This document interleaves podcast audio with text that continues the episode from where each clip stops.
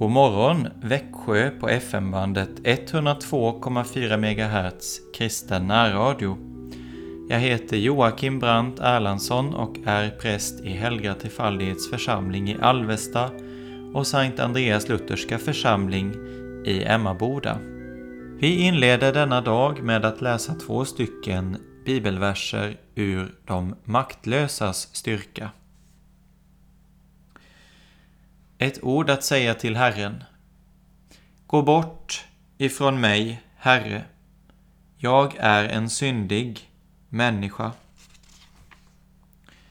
Gå bort ifrån mig, Herre. Jag är en syndig människa. Herren svarar i Matteus 9. Jag har inte kommit för att kalla rättfärdiga utan för att kalla syndare. Jag har inte kommit för att kalla rättfärdiga, utan för att kalla syndare.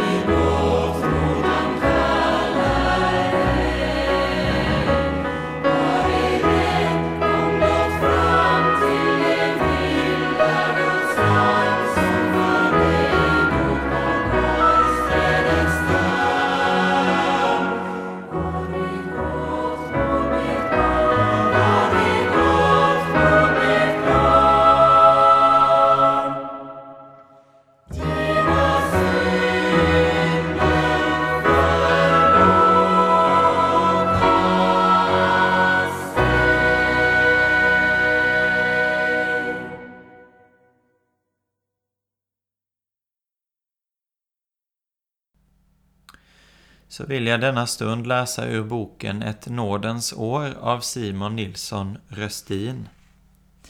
För bönsöndagen som var igår. Hör Gud vår bön. Hör Gud vår bön. Be och ni ska få. Sök och ni ska finna. Bulta och dörren skall öppnas för er. Ty var och en som ber, han får. En och samma sak kan te sig mycket olika, sedd från olika sidor. Det kan också en handling, eller ett handlingssätt. Så oändligt mycket beror på betraktarens sätt att se. Är det så redan bland oss människor hur mycket större måste inte skillnaden i synsätt och bedömning vara om något ses ur Guds synvinkel eller vår? Hur annorlunda till exempel bönhörelse kan te sig från vår synpunkt och från Herrens. När Herren talar om bönhörelse är saken på förhand avgjord. Var och en som ber han får, och den som söker, han finner, försäkrar Frälsaren. Här är inte tal om villkor av något som helst slag. Löftena om bönhörelse är ovillkorliga. Vad ni än ber om i mitt namn skall jag göra, lovar han. Och för att nu tala om Herren om han vore en människa, när han ser tillbaka på sitt handlande med lärjungarna finner han inte ett enda ouppfyllt löfte. Han kan säga om var och en som bett i hans namn, detsamma som en gång kunde sägas om egendomsfolkets historia. Inte ett ord har slagit fel av allt det goda som Herren er Gud har lovat angående er. Allt har gått i fullbordan för er. Inget har slagit fel. Så ser frågan om bönhörelse ut i Herrens ögon. Hur ser det då ut för oss? O, Herren vet väl att vi så ofta har en annan mening än han. Han vet så väl att det för oss ibland kan se ut som om den vän vi vände oss till i vår nöd hade gått till sängs med sina barn. Med de andra, med dem som han bryr sig om att hjälpa och inte ville bli störd av oss. Det är som om vi hörde honom svara på vårt rop och säga Jag kan inte stiga upp och ge dig något. Eller, om han verkligen ger, så känns det som om han kommer med en orm istället för en fisk och en skorpion istället för ett ägg. Han blir alltså inte förvånad när vi känner oss missräknade. Han förstår oss. Däremot väntar han aldrig att vi ska förstå honom och hans sätt att handla. Han begär bara att vi ska ha barnaförtroende till honom. Och när vi nu hör Frälsarens undervisning om bönen är det inte då nästan som om han sänkte sig ner till oss och ville förklara, liksom en far kan sätta sig ner och försöka tala förstånd med sitt barn. Han påminner om hur vi kan handla med våra egna barn, som vi älskar mycket högre än oss själva. Vi unnade dem bara glädje. Ändå kan det hända att vi gör dem ganska bedrövade. Vi gör visst inte alltid som barnen vill. Är vi förståndiga föräldrar så kan vi säga nej till dem. Och fostrar vi våra barn i tukt och Herrens förmaning så låter vi dem inte stampa i golvet och skrika tills de får sin vilja fram. Vi har så klart för oss att det skulle vara till skada för barnen. Vi varken kan eller vill ge vårt barn allt vad det får för sig att be om.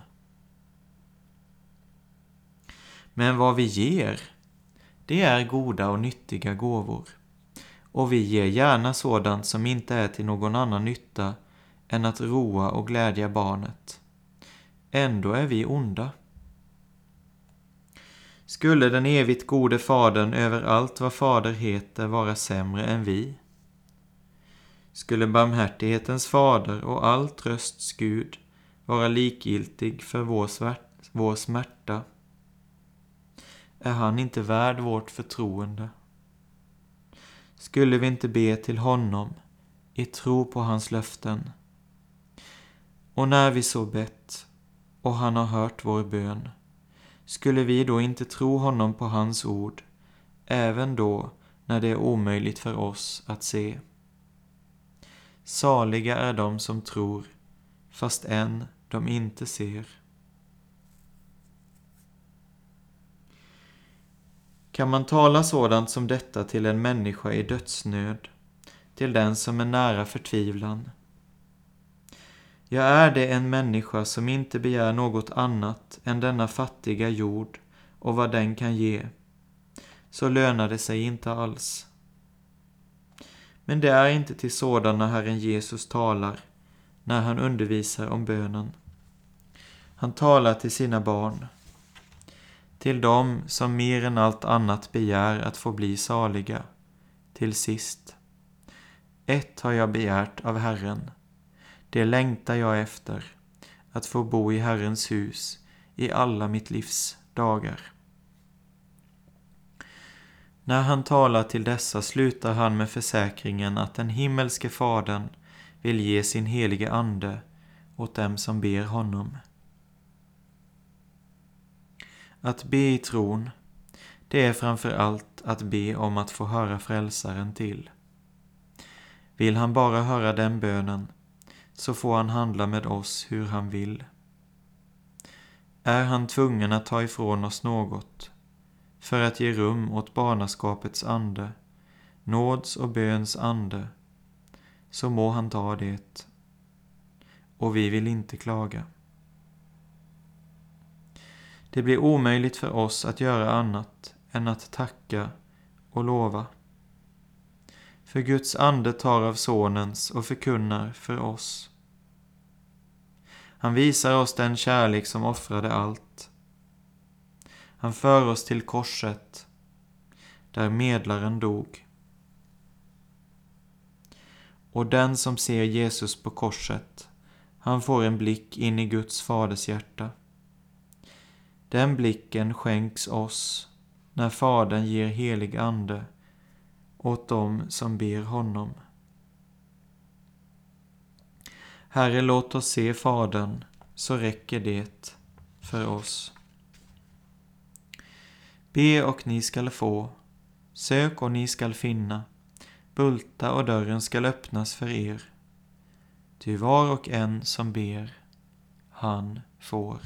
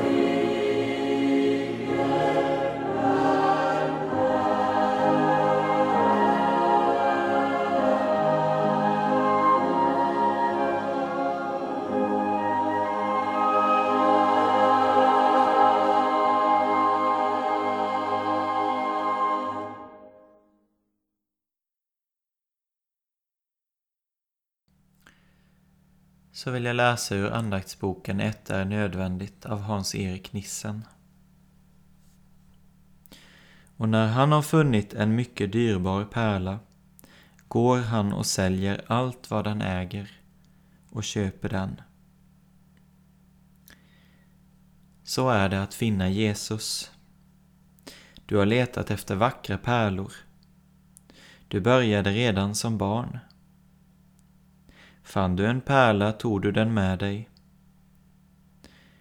Allt eftersom åren gick drogs du till andra pärlor. Du trodde att om du bara hittade en ännu vackrare pärla skulle du bli lycklig. Men när du fann den blev du besviken. I ditt inre längtade du efter något annat och något mer. Så en dag stod du framför timmermannens son från Nasaret. Den dagen förändrades allt du värdesatt i livet. Nu blev din rikedom inte att äga, utan att vara ägd. När det gick upp för dig att Jesus ville äga dig, miste allt annat sin förtrollande makt. Ditt sökande upphörde. Nu hade du funnit den dyrbaraste pärlan av alla. Du fortsatte i ditt jordiska kall. Till det yttre hade det inte skett så stora förändringar. Men i hjärtat hade du blivit en annan, för Jesus hade tagit sin boning där.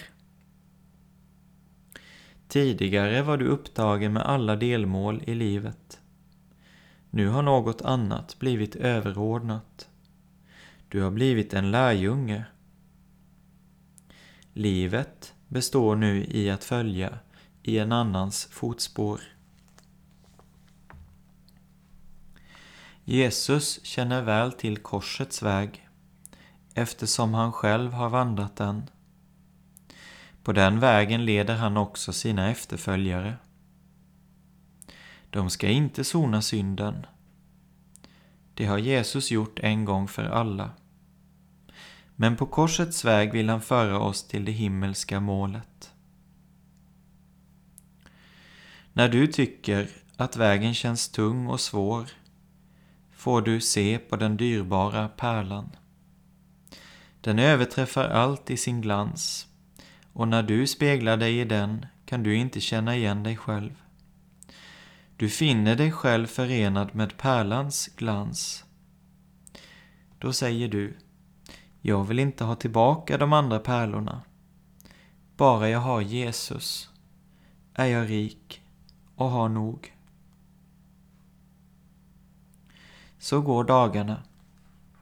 Jesus låter alltid sina ögon vila på dig. Du märker hans blick och det gör dig lycklig att du aldrig kommer utanför hans synfält. Varje dag är en dagsmarsch mot det nya Jerusalem. Där tar resan slut. Där ska Jesus krönas. Lovsången från dig och alla frälsta skall vara tronen som bär honom i evigheternas evigheter. Och när han har funnit en mycket dyrbar pärla går han och säljer allt vad han äger och köper den.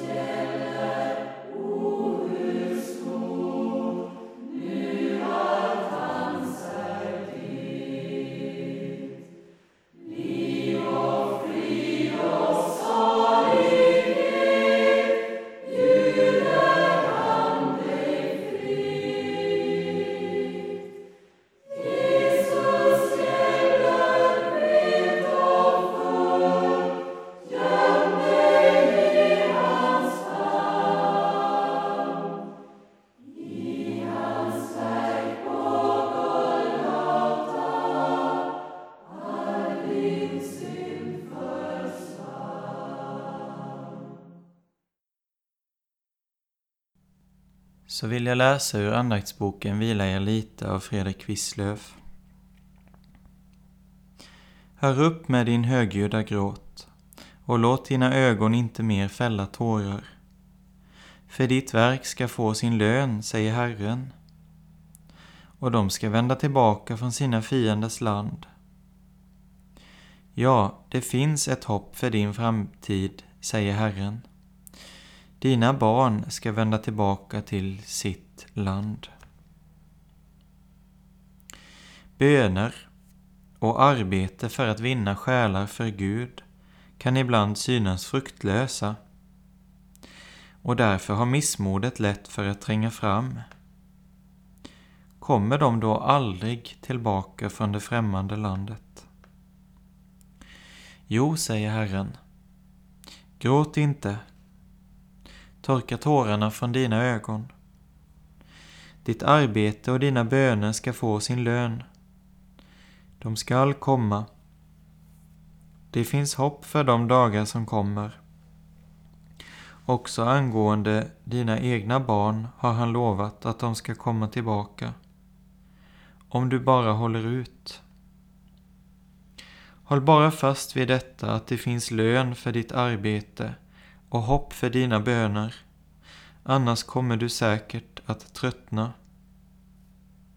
Låt inte tårarna och missmodet fördunkla din blick så att du inte ser Herren. Arbeta med hopp, bed i tro och Herren skall ge dig lön. Men Herre Jesus, lär du mig att leva, leva mera, helt för dig. Hör upp med din högljudda gråt och låt dina ögon inte mer fälla tårar. För ditt verk ska få sin lön, säger Herren, och det skall vända tillbaka från sina fienders land. Ja, det finns ett hopp för din framtid, säger Herren. Dina barn skall vända tillbaka till sitt land.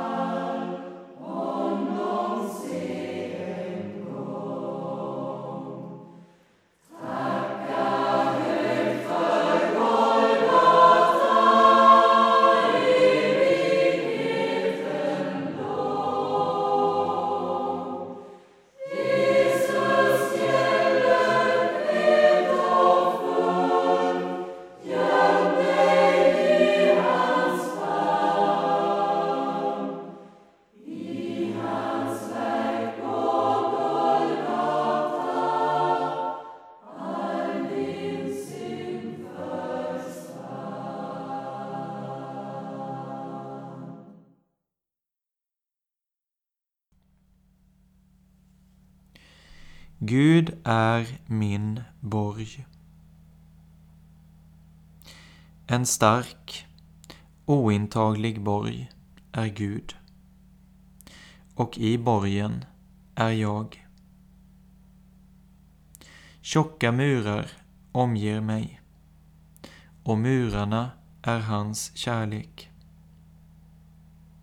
Omkring borgen står en här av fiender jag hör ofta deras larm och hotelser. Men då drar jag mig bara in i de innersta kamrarna i min borg. Där är jag trygg. Och hör knappt larmet. Vågar jag mig utanför borgen ligger mina fiender på lur och överfaller mig. Men så länge jag är gömd i Gud, min starka fasta borg, kan ingen makt i världen nå mig. I den borgen vill jag leva idag och alla dagar. I borgens innersta kammare, tätt invid, invid Guds hjärta. Endast i Gud har min själ sin ro.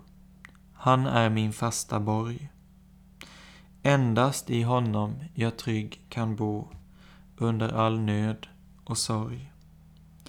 Larmar en fiende runt omkring är jag av världen dömd.